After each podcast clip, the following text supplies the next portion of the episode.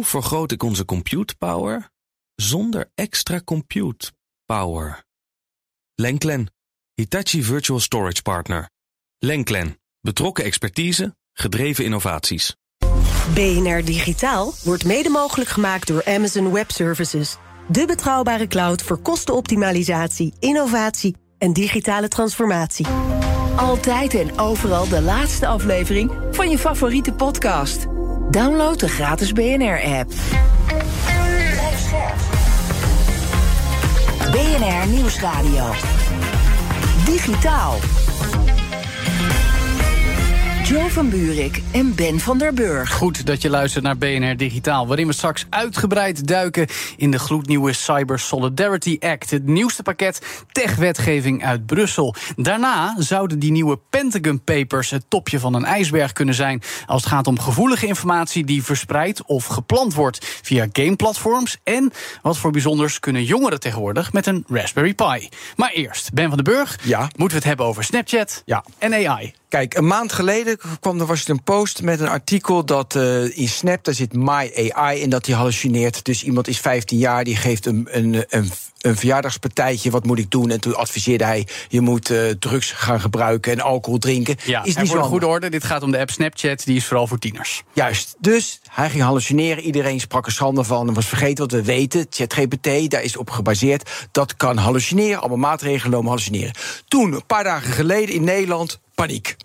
Oh ja? Ja, Want- aan de D, want ze hadden ontdekt, ook met mij eh, AI in Snapchat, dat, dat die afspraken Nou maakte. ja, een paar dagen geleden, terwijl wij in de studio staan, letterlijk vandaag, is staat er. Ik leen even een woord van onze vriend van de show, eh, Ja. Ilias Nasrullah. Die horen we wel eens in een andere podcast. Die gebruikt het woord angstporno. Ja, AI-angstporno. Ja, en ik durf wel te zeggen dat dat nu een beetje van toepassing is op hoe het AD nu schrijft over Snapchat. Eh, Als in het is zorgelijk, maar het is ook weer Tuurlijk. niet zo nieuw en schokkend. Wat ik interessant vind hieraan, ik, moest, ik moet heel erg denken vaak aan Google Duplex. AI is sinds vier jaar geleden bij de Google I.O. werd gepresenteerd. Dat was, iedereen sprak erover, want toen zei die Google Assistant... uh toen hij een afspraak maakte, net als een mens. Ja. En dat was zoveel van, hey, het, het wordt te menselijk.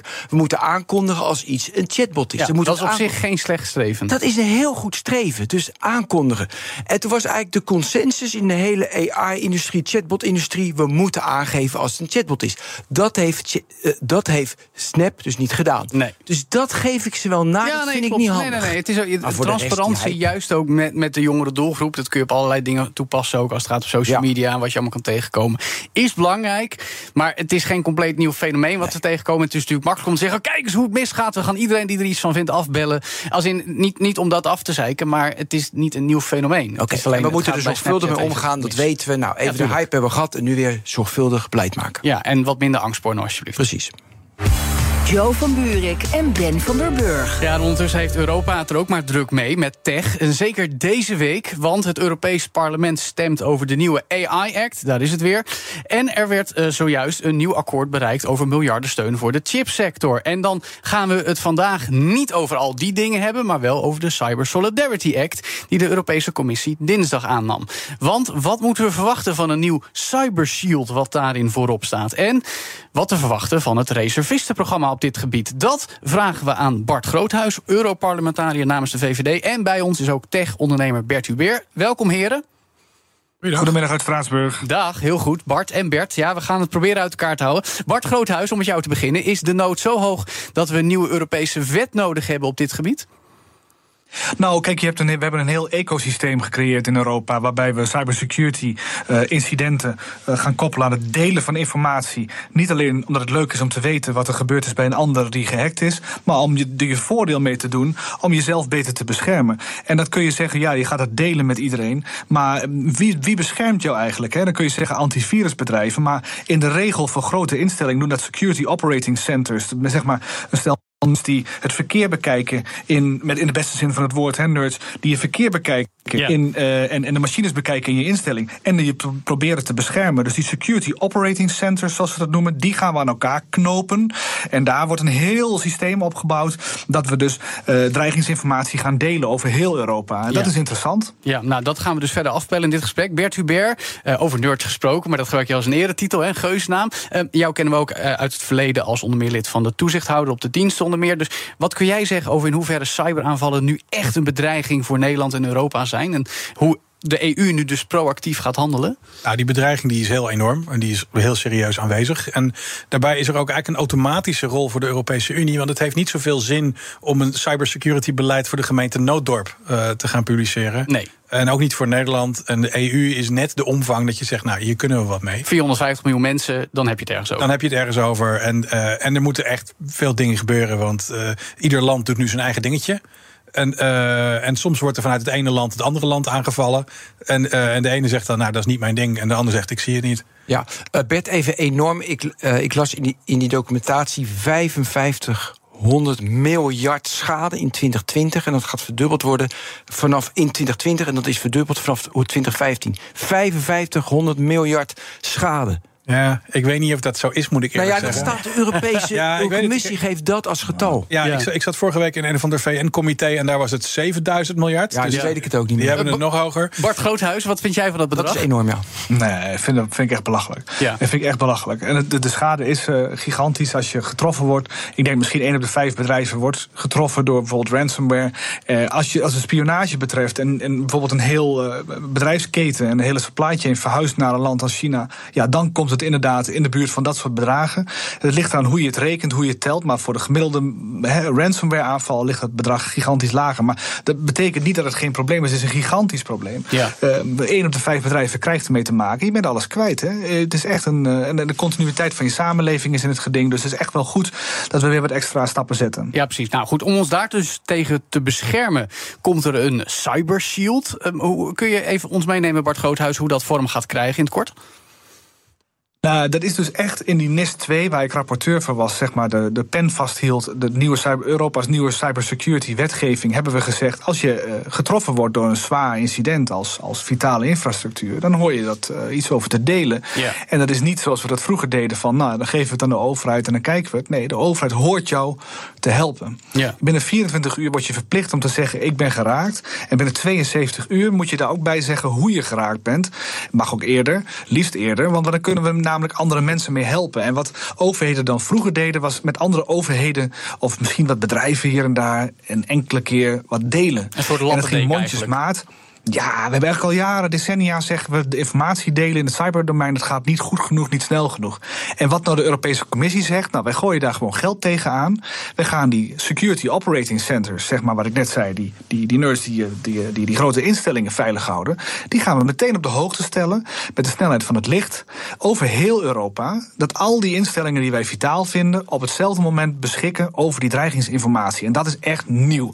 En dat, dat juich ik toe. Ik Ja. wil er wel één ding bij zeggen, Joey. Ja. Kijk, dit is effectiever, nog effectiever, als je dat op het gebied van DNS doet. Met zeg maar via je internet Ja, service precies, provider. Stel je geeft KPN.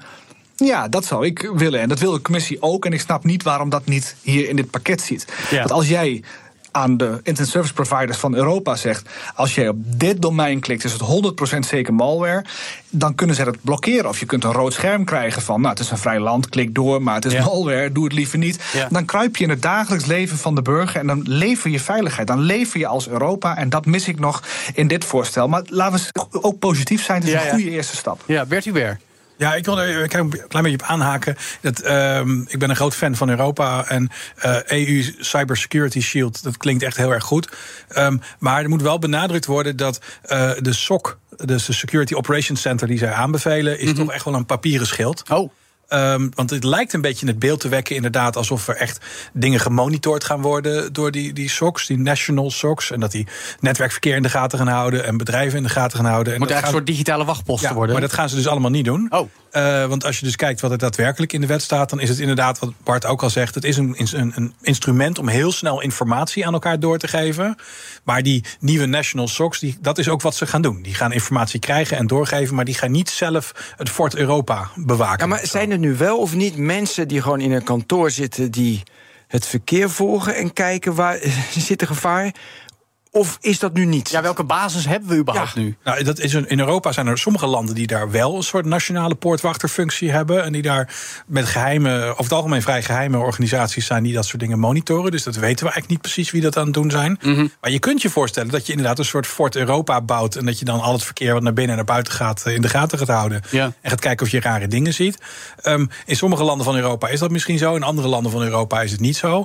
En dit voorstel gaat met name over het uitwisselen van informatie die je al via dat soort bestaande dingen zou krijgen. Ja, ja, ja, dus het is eigenlijk alleen een herbevestiging van iets wat we eigenlijk al wilden doen. Nou, het koppelt wel allemaal mensen veel beter aan elkaar dan voorheen. Want Ja, dat is nu een probleem. Ja, het Ja. verplichten dat. dat Juist, ze- ja. Ja, ja. Bart Groothuis, eh, ik, ik hoorde ook net, en ik sprak hem net zo ook, zelf ook uit... de term cyberreservisten die met deze wet aangesteld gaan worden. Wat moeten we da- ons daarbij voorstellen? Nou, eh, dan krijg ik een beetje jeuk. Want Oh.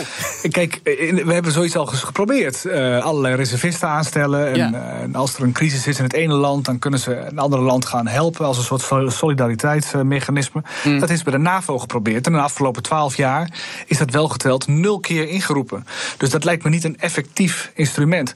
Wat wel effectief is, is als je zegt. ehm, nou, weet je, wat, wat, wat, ik sprak gisteren commissaris Breton. Wat was nou je, je uitwerking van deze wet? En wat hij voor zich ziet, is iets anders. Stel dat een, een land zoals Den Haag, de overheid, of in, eh, zeg maar in, in Budapest of, of een ander land of in Rome gaat een, een grootschalige aanval komen. Dan zegt Breton, er zijn er veel landen die dan niet de financiën hebben om een professioneel bedrijf in te huren. Ja. Die dan helpt met de, het opruimen van de rotzooi en het helpen van het draaiende houden van een overheid. Ja. En als je grootschalig onder, onder eh, digitaal vuur komt te liggen, dan wil je hulp. En dat is eigenlijk wat deze wet behelst. Europese bedrijven die kunnen dan ook helpen um, um, aanvallen op te lossen. En dat is het idee van commissaris Breton zoals hij het gisteren overbracht. Ja, mij. maar nu ik het toch even heel concreet. Ik ben cyber, cybersecurity officer bij, ik noem maar wat, bij Essent. Er is een aanval bij Vattenval. Word ik dan van Essent losgemaakt en ik ga nu Vattenval helpen? Want eh, ik zie helemaal geen extra mensen. Of ook extra mensen. Eh, Bert? Eh, nee, dit voorstel behelst een heleboel extra ambtenaren. En, eh, die maar kunnen- gaan die wel vechten? Gaan die wel aanvallen? ja, gaan maar, die wel helpen? Ja, die gaan helpen. Maar alleen om EU-instituten en overheden te helpen. En die gaan dus niet Essent of Eneco helpen. Ja. Ook overheidsinstanties. Maar dus, de, ik hoor dus een oplossing met mits en maren. Ja, dat zul je altijd hebben. En ehm, ik snap wel dat men zegt er moet iets gebeuren. Ja. En, eh, en dat je dan niet in één keer. Kijk, stel je voor dat je een wetgeving hebt waarin zegt de EU gaat Eneco beschermen. Dan kan je je voorstellen dat het aanzienlijk ingewikkelder is dan de EU zegt, nou we gaan onze eigen instituties beschermen. En het is ook helemaal geen slecht idee om als overheid je eigen goede voorbeeld te geven. En te zeggen, Ja. nou we beginnen eh, ons, onszelf te onderwerpen hieraan. Ja, precies. Maar dan wil ik ook even naar Bart Groothuis. Want volgens mij, hoe je het ook went Ja. of keert... in allerlei scenario's kom je op de publiek-private samenwerking uit. Hoe, hoe, hoe, hoe zie jij dat? Nou, even op het voorbeeld van Ben nog maar even doorgaan. Kijk, wat, dit, wat deze wetgeving wel doet, is... Kijk, ik, ik, neem, ik, ga, ik ga ervan uit, en ik weet ook dat het zo is... dat Vattenfall en eh Eneco met elkaar in een soort gena- zogenaamde ISAC zitten. Een Information eh, Sharing and Analysis Cell. Onder de vlag van het Nationaal Cybersecurity Centrum komen die bij elkaar. Is er een infrastructuur, die delen die dreigingsinformatie al. Maar hoe zit dat met de Franse, en met de, de Italiaanse en de Portugese collega's? Krijgen die die informatie ook? En dat is nu wat dit voorstel moet. moet, moet eh, daar moet een infrastructuur over Europa worden aangelegd om die dreigingsinformatie beter voor het voetlicht te krijgen. Ja. Publiek, publiek, privaat, privaat en privaat, publiek. Ja, ja. Ik wil maar ook even wat concreet te maken. Want we hebben het nu over welke partijen er allemaal zijn. We gaan het zo meteen ook nog over geld hebben. Maar ook even wat er nou concreet gaat gebeuren. En dan las ik onder meer iets wat ik eigenlijk interpreteer als brandoefeningen, Bart. Dat, dat gewoon ja, er eigenlijk keihard getest gaat worden op hoe goed bepaalde sectoren voorbereid zijn. Hoe, wordt dat echt heel streng met certificeringen? En als je niet volstaat, dan moet het beter? Nee, dat staat in de wet, eh, de NIS 2 opgeschreven. Zo is het niet. Ik denk dat het ook vooral een. eh, kijk, u, moet, u kunt zich voorstellen, misschien kent u het pro- project Tiber van de Nederlandse Bank. Die heeft bijvoorbeeld als toezichthouder gezegd: we willen onze financiële instellingen eens langs de digitale, digitale cybermeetlat leggen. En die hebben eigenlijk allerlei scenario's uitgewerkt, losgelaten met pentest. Dus proberen met ethische hackers binnen te komen op andere manieren. De financiële wandel en wandel te, te verstoren op de digitale manier. En die bedrijven doen daar hun voordeel mee. En ik zou dat soort voordelen, dat soort voorbeelden zou ik graag wel getransponeerd zien naar Europa. Dus als dat ermee wordt bedoeld, dan zeg ik heel goed, je kunt er ook een hoop andere dingen mee doen, maar we gaan het ook zien. Het is gisteren pas gepresenteerd. Mhm. Ehm, de uitwerking van de wet moeten we nog over debatteren hier in Straatsburg. Ja, precies.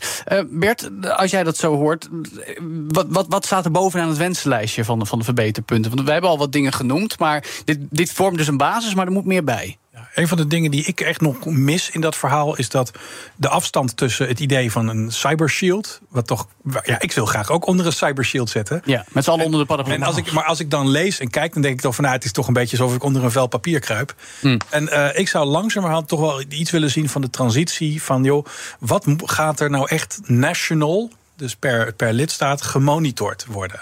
Ja, Wat moet een land nou eigenlijk doen? Is het, is het een goed idee om uh, de, de digitale verbindingen je land in en je land uit te gaan monitoren of niet? Of, en als je dat zou willen doen. Dan geef eens antwoord daarop. Is dat een goed idee? Ja, ik denk op zich wel dat het een goed idee is. Wat uh, een beetje verbazingwekkend is, want in andere opzichten ben ik niet zo'n voorstander van enorme monitoring. Maar ik zou in zo'n geval zeggen. Uh, kijk, we hebben in Nederland een Rijkswaterstaat. En die, die monitort onze dijken en onze dammen en, en de Oosterschelde. Maar dat is geen geheim. Dat doen ze niet in het geheim. Ze vertellen ons allemaal, dit zijn de dingen die we monitoren. En die monitoren we met camera's. En ze zeggen, nou, je kan met webcams kan je meekijken. Ja. Nou, als je nou zou zeggen, we willen inderdaad echt kunnen monitoren van wordt Nederland aangevallen? Worden Nederlandse bedrijven specifiek aangevallen? Um, daar ben ik eigenlijk best wel voor. Maar dan zou ik dat liever hebben, inderdaad, in een context. Er zeggen, nou, dit is dus inderdaad de Rijksnetwerkmonitoringorganisatie. En dan kan je gewoon solliciteren en gaan werken. Ja. Um, en dan, dan, dan mag het misschien wel. Maar, uh, maar ik zou dat dan liever uit die context van al die geheime diensten halen die dat nu doen. Ja, dat ook nog. Want ik heb namelijk uh, liever hele goede publieke monitoring dan een soort geheime Rijkswaterstaat. Ja, maar het gevaar daarbij weer, als je heel transparant bent over wat je allemaal monitort, dan weet de vijand het ook. Ja, maar als de ambitie is om uh, alles te monitoren, dan, hoef je, dan heb je dat al gezegd. Ja, dat is ook zo. Ja. Uh, Bart Groothuis, ik wil nog even naar een ander onderdeel. Wat voor mij leest als nog meer voorlichting. Namelijk de Cyber Skills Academy. Een Europees opleidingstraject voor specialisten. Wat moeten we ons daarbij voorstellen? Nou, kijk, wat de Europese Commissie terecht zegt. Er is echt een nijpend tekort aan cybersecurity professionals. Afgelopen jaar uh, tussen de kwart en een half miljoen uh, tekort. Zo. Ja, ik denk dat dat, dat. Ja, dat is echt wel een ding. En dat, dat loopt alleen maar op. Dus ik denk dat meer opleidingen goed zijn. Meer training en educatie. Je kunt denken aan om, om, universiteiten uh, dat soort opleidingen te laten opzetten. Je kunt ook denken aan het certificeren van opleidingen op Europese schaal. Je kunt online dingen aan gaan bieden. En ik juich dit zeer toe. Um, ook om mensen een kans te bieden. Die bijvoorbeeld nu denken van, nou ja, ik, uh, kan ik me wel even een aantal maanden vrijmaken. Nou, dat ja. die dan in ieder geval in gelegenheid worden gesteld die, die, die, die switch te maken in hun carrière. Ja, nou, Daar ben ik echt voor. Nee, dat snap ik. En meer mensen, natuurlijk mooi. Ik hoor je zeggen, uh, flinke tekorten. Nou, meer mensen betekent dat kost meer geld. Er wordt er 1,1 miljard euro uitgetrokken. Um, is, is dat wel genoeg? Want het voelt toch als niet heel veel weinig. eigenlijk voor zo'n groot als project. heel weinig. Ja, hè? Bart? Ja, nou kijk, het zijn bestaande gelden uit het Digital Europe Program. Die worden ja. nu onder deze wet geherlabeld. En uh, dat, dat, dat is hoe Europa vaker uh, dingen brandt. Um, dus op zich zijn het allemaal gelden die we gealloceerd hebben in, in Europa. En is het genoeg? Dat gaan we zien. Dit wordt weer over een aantal jaren weer geëvalueerd. Dus uh, we, laten we eerst maar eens kijken hoe dit loopt in de praktijk. Wat ik zei, de NAVO heeft bijvoorbeeld iets opgezet... en dat is dan nul keer in het leven geroepen je kunt zeggen, moord en brand, het is te weinig, maar laten we het maar eens proberen. Ergens beginnen. Ja. Begint ergens bezint. Het ja. is ook belangrijk dat je gewoon iets doet en dan kijkt wat goed gaat en minder goed gaat. En dat is wat we in Nederland en denk ik in Europa vaak verleren. Het voortbrengingsvermogen, ja. gewoon executiekracht. Er zijn genoeg plannen, doe het nu eens. Dat is nee, belangrijker dat, dat, dan het geld. Dat kan me voorstellen. En het klinkt een beetje als, ja, sorry dat ik zeg, de Amerikaanse mentaliteit. Uh, Bert, jij bent ook een man van de wereld, uh, tot slot. Hoe is dit in Amerika geregeld? Moeten we daar wat inspiratie uit halen of moeten we het echt op onze eigen manier doen? Ja, in, in Amerika hebben ze een, een veel grotere verwevenheid van de cybersecurity-industrie en de overheid. Die lopen eigenlijk naadloos in elkaar over. En mensen wisselen ook regelmatig van werkgever, van overheid. En dan zitten ze weer in de cybersecurity-industrie. En daar gebeuren echt twintig keer meer dingen dan hier. Um, ook twintig keer meer geld misschien. Ook absurde hoeveelheden geld. En, en, ook, al, en ook al tien jaar geleden waren mm. die al bezig. Maar dan wil ik nou niet zeggen dat dat allemaal echt zo'n goed idee is. Van veel van de dingen die ze daar deden waren toch wel erg geheim. En schimmig. En hebben we weer NSC denk ik dan aan. Ja, ik kan daar natuurlijk Ja, niets over zeggen. Maar, eh, maar ik zou zeggen, waar zij eh, een, een enorm, waar zij misschien te veel verwevenheid hebben tussen de cybersecurity-industrie en de overheid, hebben wij absoluut een veel te grote afstand tussen die twee. Ja, maar dat moeten we dus toch zien te overbruggen. Nou ja, en, en hiermee is bijvoorbeeld een begin, want we hebben een beetje nog niet onderstreept hebben, die cyber reserves die gezegd werden. Dat zijn dus Europese bedrijven die zich kunnen aanmelden en alvast kunnen certificeren en zeggen: wij staan als de digitale brandweer klaar. Mocht er iemand eh, helemaal aan gort gehackt zijn, dan Ja. kunnen we gelijk starten. En Nederlandse en Europese bedrijven moeten zich vooral heel snel gaan inschrijven voor dit soort dingen en niet wachten. Maar die worden toch ook wel betaald, hoop ik dan? Ja, die worden ook betaald. Alleen betaald, we lopen zomaar het risico dat er binnenkort allemaal Amerikaanse bedrijven zich inschrijven is- in ons Europese cyberprogramma. En dan komen wij er weer niet tussen. Dus bij Nou. deze, alsjeblieft, jongens, lees die wet en schrijf je in. Nou, bij die oproep gaan we het even houden. Ik dank jullie zeer. Bart Groothuis, Europarlementariër namens VVD... en tegenondernemer Bert Hubert. Straks in BNR Digitaal ontleden we met een open source intelligence specialist... of die gelekte Amerikaanse overheidsdocumenten... de Pentagon Papers het voorbeeld van nog veel meer zijn... als we horen wat er via platforms als Discord wordt verspreid... door stoere jongens. En we horen hoe een beter milieu kan beginnen met Raspberry Pis op school. Blijf luisteren. BNR Nieuwsradio. Digitaal. Joe van Buurik en Ben van der Burg. Welkom terug bij BNR Digitaal. De Raspberry Pi kennen we als die mini-computer waarmee je heel gemakkelijk toepassingen kunt laten werken. Hoe kunnen middelbare scholieren daarmee ook het energievraagstuk oplossen? Dat hoor je zo. Nu eerst, de nieuwe Pentagon Papers zaak houdt de gemoed er al even bezig, maar is mogelijk slechts het topje van een ijsberg. Want die 21-jarige Jack Texera van de National Guard in de VS deelde geheime documenten met zijn vrienden via Discord, het chatplatform. Daarvan is hij nu officieel beschuldigd. Maar waarom juist via Discord, waar vooral gamers en technerds elkaar ontmoeten? En gebeurt het lekken van dit soort documenten elders in deze subcultuur ook? Dat vragen we nu aan Henry Beek, open source intelligence specialist bij cyberbeveiliger Data Expert, live vanuit de conferentie in Zweden bij ons. Welkom Henry.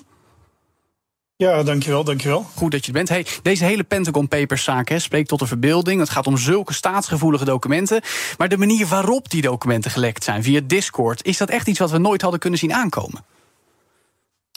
Ehm, nou, ik denk dat we het op zich wel hadden kunnen zien aankomen in die zin. eh, het is natuurlijk een platform waar je heel makkelijk een server kunt opzetten. eh, met je vrienden uitnodigen eh, om die server te joinen. Eh, je ding doen en hem vervolgens ook weer eventueel eh, weg te gooien of ehm, eh, te verwijderen wanneer je er klaar mee bent. Dus het is natuurlijk wel een uitgerekend platform om heel snel iets te delen en daarna te verwijderen zonder al te veel sporen achter te laten. Ja, het is natuurlijk te makkelijk om te zeggen: Discord is te klein. Hè? Ik bedoel, het is niet te vergelijken met Facebook of Twitter, maar het is ook een serieus bedrijf dat al jaren bestaat. Ehm, maar toch, er mist iets. Hè? Toezicht, moderatie. Is dat dan de reden waarom het daar tussen aanhalingstekens zo makkelijk kan? Of, of speelt er nog meer mee? Nou, ik denk dat, eh, dat moderatie wel een van de, van de key factoren is. eh, in, in dit verhaal. Ehm, kijk, op Discord, als je een eigen server opzet, dan ben je zelf ook in controle over de, de moderatie. Er vindt niet heel veel top-down moderatie af vanuit nou ja, het platform zelf. Ehm, we kennen natuurlijk allemaal wel een beetje de chatfilters. Dat als je lelijke woorden zegt, dat dat eh, vervolgens verbasterd wordt in wat leestekens. Dat je aan of uit kan zetten. Eh, maar er is niet een soort van moderatie van eh, als jij eh Pentagon papers deelt, dan wordt die post automatisch verwijderd. Ja, want het is natuurlijk interessant dat ook in de berichtgeving, vooral Amerikaanse media te lezen, viel her en der. Het heeft wel een maand online gestaan, weet je wel. Dat riekt naar dit gebeurt op meer plekken. Misschien niet met letterlijk die documenten, maar wel met soortgevoelige gevoelige informatie. Ehm, ja, alleen je moet er wel zicht op hebben. En eh, als jij niet lid bent van een Discord-server en het is een besloten server, ehm, dan zie je dat niet van, eh, als gebruiker van buitenaf. Sterker nog, er zijn wel zoekmachines waarmee je Discord-servers kunt vinden. Uh, maar vaak moet je dan wel je Discord-server überhaupt aanmelden om in zo'n zoekmachine te worden opgenomen. Dus het is niet zo dat je heel erg makkelijk kan googlen of zo naar Discord-servers. Uh, maar hetzelfde geldt voor, voor andere platformen natuurlijk ook, waar je ook een besloten groep kunt openen. Uh, en dingen kunt delen, zoals bijvoorbeeld een Telegram uh, of je vlog op Twitter. Ik weet dat Ben daar heel erg ja, fan van is van, van Twitter. ja. Um, ja, precies. Um, dus als je daar dingen met je eigen vlog deelt of binnen je besloten Telegram groep. ja, pas als een van je, van je leden van je groep dat naar buiten brengt op een publiek kanaal, dan pas gaat dat opvallen. Ja, we kennen de screenshots van je WhatsApp. Maar Harry, vind je dan dat zo'n gesloten groep wel gemodereerd zou moeten worden? Of zeg je van nee, dat kan je helemaal niet modereren, je moet het niet eens willen? Want dat wordt dan wel gesuggereerd. Kijk, naar mijn idee moet je Nou ja, het niet eens je- willen. Weet je, dat, dat is gewoon dat is gesloten. Je moet het ergens anders aanpakken. Het had al niet uit het Pentagon mogen komen, naar mijn idee. Nou ja, dat, dat laatste ben ik met je eens. Het is gek dat eh, een, een IT'er, want eh, volgens mij was het een, een IT'er, een corporaal. Ja, Dan ben je ook niet heel erg hoog in de, in de rangorde van, eh, van het leger. Het is gek dat een, dat een IT'er, die zich eigenlijk bezighoudt met het onderhoud van systemen, eh, toegang heeft tot documenten van een bepaalde klassificatie. eh, en die kan inzien, dan wel kan fotograferen met een telefoon. Eh, dus ik denk dat je veel meer aan die kant meer preventieve maatregelen zou moeten nemen. Ik weet ook niet of het zijn zakelijke telefoon was of zijn privételefoon. Nou, dan zou je ook nog wat kunnen zeggen over bring your own device. Ja. Ehm, eh, dus ja, eigenlijk aan die kant vooral denk ik dat je eerder maatregelen moet nemen. Want ja, had hij het niet via Discord gedaan. Ja, dan had hij het misschien wel via een Telegram eh, eh, besloten groepje gedaan of anderzijds. En in dit geval is toevalligerwijs een gamingplatform het, ja, het vehikel geweest wat, eh, eh, waar het op gestaan heeft. Ja, nu heb je het voorbeeld van Discord, van Telegram haalde je al aan. Maar we kunnen ook iets publiekelijker kijken. Hè? Bijvoorbeeld Twitch als livestream-platform. Daar zitten ook veel gamers die ook met elkaar chatten. Dat gebeurt trouwens ook in online games. Kunnen we ook tal van voorbeelden opnoemen. Maar bijvoorbeeld bij Twitch onlangs nog 400 ontslagen. En in de berichtgeving zagen we ook dat gaat vooral gevolg hebben voor, daar is het weer, de moderatie. Dus ook op dat soort plekken kan dit dan dus gebeuren. En dan is er wel een beetje oog van de wereld. Of, of, of ligt het anders? Nou, ik, eh, ehm, kijk, natuurlijk, moderatie is altijd belangrijk op een platform. Eh, ik heb zelf ook kids die, die gamen op platform als Roblox. Eh, ja, goed, daar schrik je af en toe ook wel eens van wat je in de chat voorbij ziet komen. Ja, dat is misschien niet en zeer dan is het ook staatsgevoelig als wel gewoon ja, content die niet geschikt is voor de jeugd, hè, zou ik zeggen. Ja, precies dat. Ehm, eh, maar als je het hebt over staatsgevoelig en, en Twitch, ehm, ja, ook daar is het alleen al simpelweg. eh, je hebt een videostream ehm, en je hebt het op de achtergrond staan, wat misschien niet helemaal bedoeld was voor de wereld. Eh, zo makkelijk kan het al gaan, maar ook gewoon simpelweg het delen naar, naar linkjes in de chats en dat soort zaken eh, kan heel erg van invloed zijn. Ehm, sterker nog, er is recent een nieuw platform genaamd Kik. K-I-C-K.com. Wat een nieuwe Twitch-killer schijnt te worden. Althans, Nieuw livestream-platform dus. Gepositioneerd. Ja. Ja, lijkt heel erg op Twitch. En daarvan zeggen ze juist van... wij willen zo min mogelijk modereren... want we vinden dat iedereen alles zou moeten kunnen delen eh, wat ze willen. Ja, nu is er nog een andere factor. Hè? Want afgelopen week zei Microsoft-directeur Brad Smith... de Russen zijn hierbij betrokken. Zowel via de geheime dienst uit Rusland als de Wagner Groep. Die zouden in verschillende game communities... dat had dan Microsoft Cybersecurity Divisie waargenomen... infiltreren om informatie te, te planten en te, te laten verspreiden. Bewerkt Of uit te lokken, Of uit te hè? lokken, inderdaad. Hoe, wat, wat weet jij daarvan verder? Nou ja, per- persoonlijk eh, heb ik geen lijntjes met eh, de Russische overheid of de intelligence community om te vragen wat ze uitspoken. Eh, dus dat is wel lastig. Maar ja, op zich, het, het feit dat ze gaming communities gebruiken om hun boodschap te verspreiden, is niet zo heel gek. Als je kijkt dat de meta-platformen, even los van wat je van meta en de platformen vindt, en platformen als YouTube. Eh, toch een bepaalde graad van, van moderatie toepassen. Ja. Ehm, maakt het lastiger om je boodschap te verspreiden. Ehm, en gek genoeg denken mensen vaak niet bij gamingplatformen dat je heel erg gericht kunt targeten. Maar dat kun je wel, want je hebt natuurlijk ook te maken met simpelweg tijdzones. Dus wil ik ehm, vooral, weet ik het wat, Amerikaanse jeugdigen beïnvloeden met eh, eh, mijn boodschap. eh, dan let ik ook gewoon simpelweg op welke kanalen ga ik bewandelen. Die vooral heel erg gericht zijn en be- bekend zijn onder jeugdigen in de VS. Maar ook wanneer post ik het? Op welk tijdstip wordt het meest gepost? Of lezen mensen het meest op Discord of een ander platform? En ik zorg ervoor dat ik op dat moment post, zodat ik zeker weet dat ik genoeg views krijg dat mijn boodschap voorbij komt. Ja, plus je gaat als Rus in zo'n groep zitten en je doet net of je een member bent. En Ook een stoere gamer. uit. Ja, stoere gamen en je lokt het uit. Ik bedoel, gaan we in de toekomst Precies. nog meer van dat soort initiatieven zien? En de gevolgen Eh, daarvan? ik zou het. Ja, ik zou het niet uitsluiten. Ehm, ehm, we zagen het heel erg vroeger al bij eh, World of Warcraft. Hè, dan werd het eh, nog redelijk onschuldig. Werd er in-game gold eh, verkocht via de chat. Waar je een linkje moest klikken. En met je browser naar buiten ging en goud kon kopen voor je, voor je game. En dan was dat een scam Ehm, vaak, ja, ik denk. of niet? dat was ook nog een scam vaak. Ja, dat klopt. Jo, daar heb je helemaal gelijk in. Oké, niet altijd hoor ik net. Maar. oh, ik, ik hoor een expert. nee, nee. Maar goed. Maar Nee, precies. Maar um, als ik kijk naar, naar uh, dit soort uh, platformen, ze worden alleen maar groter. Um, ik geloof in 2024 dat er iets van uh, 24 ja. miljoen Twitch-accounts zijn. Uh, even wat ik zo gelezen heb. Uh, met actieve gebruikers, met kanalen waar honderden mensen dagelijks ja, maar Harry, in een chat hun, ja, maar hun ik kan, favoriete streamer volgen. Ja, maar ik kan u voorstellen dat mensen nu gaan roepen: we moeten dat modereren, we moeten dat modereren. Maar naar mijn idee, wat ik al zei, en dat moeten we benadrukken naar mijn idee. Weet je, dat zijn gesloten groepen. Het is lastig te modereren. Je moet het ervoor zijn. Je moet het voor zijn dat dit gebeurt. Preventie. Ja, heel kort. Kan dat?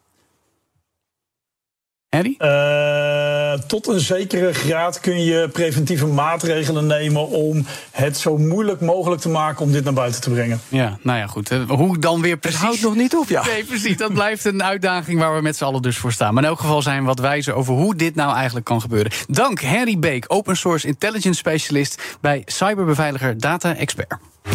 Joe van Buurik en Ben van der Burg. De Raspberry Pi kennen we al jaren als een goedkoop computertje waarmee je tal van toepassingen kan bedenken en zelf maken. En juist die toegankelijkheid gebruikt adviesbureau PA Consulting om jongeren tussen de 12 en 19 elk jaar aan het programmeren te krijgen. Dit jaar kregen ze de opdracht mee om in competitieverband de energietransitie te versnellen met Pi's. Nou, ga er maar aan staan. Of dat een beetje gelukt is, horen we nu van Mark Griep, hoofd van PA Consulting Nederland. Welkom, Mark. Ja, dankjewel voor, uh, voor het gesprek. Heel goed dat je er bent. Leuk hier te zijn. Ja, letterlijk ja, terwijl Ben en ik in de studio staan... sta jij de uitvindingen te beoordelen met de jury... tijdens de finale in Amersfoort. Mooie stad trouwens. Kun je als voorbeeld alvast de leukst bedachte toepassingen noemen... op die Raspberry Pi's? Oh, de leukst bedachte is altijd weer een hele uh, uh, interessante vraag. We doen het nu vijf jaar. Ehm, en kiezen uit de leukste. De jury is er op dit moment mee, mee bezig. Mm -hmm. Maar ja, ik vind zeg maar uh, bijvoorbeeld één, en het, dat kwam van, je noemde net tussen de 12 en de 19 jaar. Twee uh, uh, scholieren van 13 jaar komen met een hele simpele oplossing van hoe kan je nou het energieverbruik in de school verminderen. Ja. en de conciërge had gezegd van ja, wanneer verbruiken we het meest? Nou, als, als er niemand op, op school is. Ja, want dan blijven allemaal ja, licht en de aanstaan zeker. Ja, en dan alles blijft aanstaan. Eh, precies. En, en ja, als we dan gewoon bij de deur een sensor ophangen... zodat ze meten of er nog wel of niet mensen binnen zijn... dan eh, kunnen we daarmee zorgen dat gewoon alles uitgaat... op het moment dat iedereen weg is. Ja. 13 jaar uh, kleine oplossingen, hele simpele uh, uitvindingen die super relevant en, en super toepasselijk zijn. En uh, dat vind ik met vele van de andere ideeën die, waar de kinderen mee komen prachtig. Ja, Mark, maar is het niet zo, ze googelen dan van wat is een aardig idee met Raspberry Pi wat je kan maken? Want zo origineel is dit natuurlijk Of ze niet. vraagt aan ChatGPT. Of ze vragen aan ChatGPT en dat is het idee. Of gaat het ook nog iets verder? Nou ja, kijk, zeg maar even, uh, als we ChatGPT gaan gebruiken, dan, uh, dan kunnen we daar met z'n allen, zeg maar zeker uh, de ouderen er wat voor vinden. Maar ik weet dat de kinderen er al heel nadrukkelijk gebruik van maken. Ja.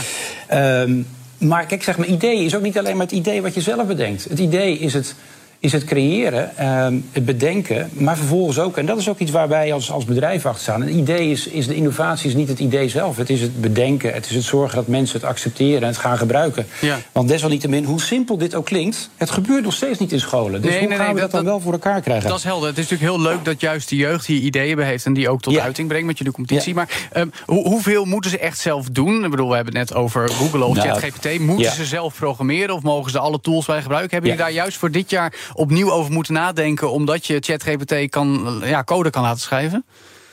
Ja, nee, maar dus even uh, terecht de vraag. Want dit was dan ook een hele simpele. En, en die sprong er voor mij uit, zeg maar, vanwege de eenvoud van het idee. Tuurlijk. Uh, maar ja, nee. Uh, kijk, zeg maar, de, de, de, Raspberry Pi als klein computertje waar je alles mee kan doen. Zijn er een aantal partijen die, of aantal scholieren, teams die nagedacht hebben over hoe kan ik beter omgaan met, met energie in mijn huis. En hebben we natuurlijk allemaal al smart meters in ons huis uh, aanwezig. Maar stel je voor dat je dat gaat combineren met data van het, uh, van het internet over de prijzen. Als je dat gebruikt met data van het internet over uh, klimaat. En wat zij dus zijn gaan doen, is zeggen dat ze die, die datasets bij elkaar gaan verbinden. En daar zijn ze dus ook al bezig geweest met hele kleine speelse algoritmes die ze aan het bouwen zijn. Om te kijken van nou, uh, wat, wat, voor ideeën kan je doen. Dus je kijkt niet alleen maar naar het verbruik, maar je kijkt dus ook naar de prijzen en op welke manier je daarmee kan omgaan. Ja, dus ze krijgen. Een, ehm, ja, uh, ja, sorry Mark. Ze krijgen dus een basisset van een Raspberry Pi. En dan mogen ze maximaal 150 euro aan hardware bijkopen. En daarvan moeten ze iets maken. En jij zegt ze verbinden nu inderdaad de openbare data aan de oplossing die zij verzinnen. Ja. ja. Zo. Ja, en, en, en een andere die heeft ook bijvoorbeeld... Hè, een van de dingen die ze erbij kunnen kopen zijn cameraatjes. Hè, dus om, om uh, bewegingssensoren of hoeveel mensen er in een ruimte zijn. En dus je ziet dat ze naar allerlei verschillende uh, ja, kleine additionele stukjes software of, of, hardware zoeken om dat verder uit te bouwen en daar iets voor, voor te ontwikkelen. Ja. Hey Mark, ik weet nog, toen ik in die leeftijdscategorie zat, was ik vooral bezig om Mario en Zelda op de Gamecube te spelen. Maar wat voor soort leerlingen doen hier aan mee? Zijn het allemaal, ik ben zelf ook een nerds, of mensen juist ook creatieve types? hoe zit het met diversiteit? Wat voor doelgroep trek je aan? Ja, nou, dat is het, het, leuke. Zeg maar, het, het, begin natuurlijk zeg maar, dat, je, dat je de mensen er enthousiast voor moet krijgen. Um, en, en de scholieren er enthousiast voor uh, moet krijgen. Maar je ziet best wel een hele diverse uh, groep van, van kinderen. Ja? Uh, divers van. Um, en dat is, nou ja, ik noem het zelf ook altijd. Je ziet zeg maar dat ze hier ook in leren dat multidisciplinair samenwerken. De een is de nerd, maar de ander heeft het idee. En de derde die weet hoe te moeten organiseren. jongens en meisjes. Ehm, en ik denk dat we dit jaar ook weer nog weer meer meisjes uh, uh, hebben weten te, te, stimuleren om ook hier aan mee te doen. Ja. Dus ik, ik, denk dat het ook uh, komt vanuit niet puur de, de nerds, maar omdat we het ook zo transparant aanbieden met begeleiding en docenten helpen. En mm. er zijn uh, mensen vanuit het bedrijfsleven, klanten van ons, die hier ook aan mee willen werken, die ja, begeleiding geven aan de scholieren. Dus er zit ook ja, een, een, een bredere kans voor de kinderen om te leren. En dat zie je ook zeg maar, terug in de teams. Ja, en zie je ook wat je vertelde net van ook dat mensen het gaan gebruiken. Zit in, het, in de winnaar dan ook dat je dat mee laat tellen in criteria? Dus dat, ja, dus dat zit er ook in. En waar kijk je dan precies naar? Wat voor processen ze volgen? Of hoe ze mensen meekrijgen? Moet er al een product market fit zijn? Precies, je kijk, ja. nou ja, weet je wat het leuke is? Zeg maar, je noemt dat de product market fit. Nou, dat is een woord wat die kinderen zelf niet zullen gebruiken. Maar Nog zullen, niet, uh, De een zal echt erover... Nog niet, dan gaan ze, nog niet. Nog niet, nee, dat gaat komen, zeg maar. maar precies.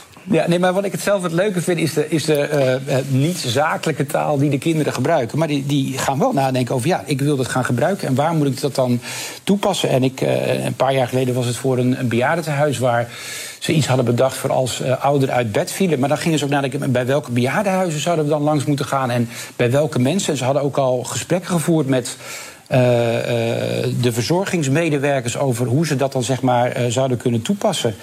Um, dus ja, ze denken daar zeker ook over na. En ja. wij kijken, als je even teruggaat naar die vraag, ja, we kijken naar hoe slim is het ten aanzien van de technologie, wat voor. hoe hebben ze gecodeerd? Dus echt gewoon kijken naar de, de technologische innovatie die ze daar gedaan hebben. Mm -hmm. Uh, we kijken ook naar hoe relevant het is. Zeg maar. Is het een, een, een onderwerp in de energietransitie waar we nu over naar? Past het daar goed in die onderwerp? Ja. Hebben ze er ook over nagedacht? En ook, uh, okay. ja, is, het, is het mogelijkerwijs straks ja. ook gewoon uh, schaalbaar ja, te gebruiken en in te voeren en schaalbaar te maken? Ja, want dat is mijn vorige vraag. volgende vraag. Je bent nu vijf jaar bezig. Raspberry Pi is vaker probeer je op pokje maken, kijken of het werkt. Product market fit mooi. Maar heb je nu al voorbeelden van en moeten denken ze na over? hey, dit is wereldwijd een nieuwe oplossing, schaalbaar. Ja. Nou, zo, zover. Stilte. Uh, zeg maar even de wereldwijd, zeg maar. Nee, maar ik overdrijf expres. Uh, ja, ja, ja, nee, nee, maar, maar dus we hebben. Het was ook, dat was nog weer een, een ander. Op een gegeven moment hadden we het ook over uh, eenzaamheid in, in, in de wereld. Zeg maar, hoe kan je daarmee mee omgaan? En toen waren er een aantal scholieren die hadden met de Raspberry Pi een beer gemaakt. Die naast zeg maar, uh, kinderen die, die uh, ja, zeg maar, toch in een soort van isolement zitten vanuit ziekte of van wat voor perspectief ook. Om ja, die de, erbij te houden, naast te zetten. En ja, daar zijn op een gegeven moment wel een aantal bedrijven ook mee aan de slag gegaan. van hoe kunnen we dit zeg maar verder schalen. Ja. Um, zelf hebben we dat niet helemaal getrackt. Weet je? Het, is, het zijn ook de onderwerpen en ideeën die de kinderen en de scholen zelf hebben. Maar je ziet zeg maar wel dat daar interesse ook komt. En ja, wat wij proberen te bereiken, en ook hopelijk zeg maar met een. Uh, een, een, een nieuwsitem als dit, zeg maar, dat wij proberen zoveel mogelijk klanten en, en bedrijven en overheden ook hierbij te betrekken. Ja. Om ook zelf geïnspireerd te worden en daarmee mee, mee verder te gaan. En met dat soort teams en scholieren ook verder te kijken hoe ze het kunnen schalen. Ja, ja leuk. Nou, tot slot nog heel kort even, hè, want over Raspberry Pi was onlangs nog in het nieuws. Want Sony investeerde naar schatting zo'n tientallen miljoenen in het bedrijf daarachter. Juist voor toepassing met AI. Nou, we begonnen ook met AI, namelijk ChatGPT. Merk je ook nog veel ideeën die vanuit de AI-hype zijn opgekomen? Of, of valt het nog een beetje mee en is dat misschien meer iets voor de editie van 2024? Mm, ik, ik, denk dat zich dat zo gaat ontwikkelen. Je ziet, zeg maar, als ik kijk naar hier uh, door alle uh, innovaties waar kinderen mee, uh, mee aan de slag zijn geweest, zie je, nou, ik denk zo'n 20 tot 30 procent. We hebben er nu 14 in, de, in die finale, of 16 mm -hmm. in de finale zitten. Yeah. ik denk dan een stuk of 7, 8 zijn bezig met het, feitelijk het verzamelen van data en daar slimme voorzieningen op te doen. En ja, ja. die zijn dus bezig met nou ja, de basistest, met, met data science, naar een stukje artificial intelligence en, en daarmee te doen. Ik denk dat het alleen maar een vogelvlucht gaat nemen. Ja. En uh, wat ik zelf ook nog het interessante vond van, van uh, natuurlijk dat, dat bericht hè, van, van, van Sony ook, is dat, kijk, de, de Raspberry Pi is ook een, een toegankelijk computertje voor scholieren en ook gericht op, ook geweest op, op, op landen waar zeg maar, de, de middelen zeg maar, niet aanwezig zijn om, ja. om de dure computers aan te schaffen. Maar wat je dus nu hier ook mee ziet met de Sony, en dat zien wij zelf ook, hè, wij gebruiken ze zelf ook bij innovaties, is dat het, de Raspberry Pi is iets waarmee scholieren kunnen leren, ja. maar is ook iets al wat gewoon in het bedrijfsleven op schaal toegepast wordt. Ja. Ja, dat is toch maar iets om in het achterhoofd te houden als je een keer een uh, leuke ja. schaalbare oplossing wil. Dank Mark Griep, hoofd van PA Consulting in Nederland. Tot zover BNR Digitaal. Ook altijd te beluisteren als podcast op elk bekend platform, waaronder bnr.nl en de BNR-app. Luister daar ook elke Luister daar ook tweemaal per dag de tech-update. En elke dinsdag nieuwe afleveringen van de Cryptocast en de Technoloog. Elke donderdag nieuwe All in the Game en een verse Nexus. En natuurlijk elke woensdag weer BNR Digitaal. Dus zeg ik namens onze hele tech-redactie tot volgende week. Dag. BNR Digitaal wordt mede mogelijk gemaakt door Amazon Web Services. De betrouwbare cloud voor kostenoptimalisatie, innovatie en digitale transformatie. Hoe vergroot ik onze compute power zonder extra compute power? Lenklen, Hitachi Virtual Storage Partner. Lenklen, betrokken expertise, gedreven innovaties.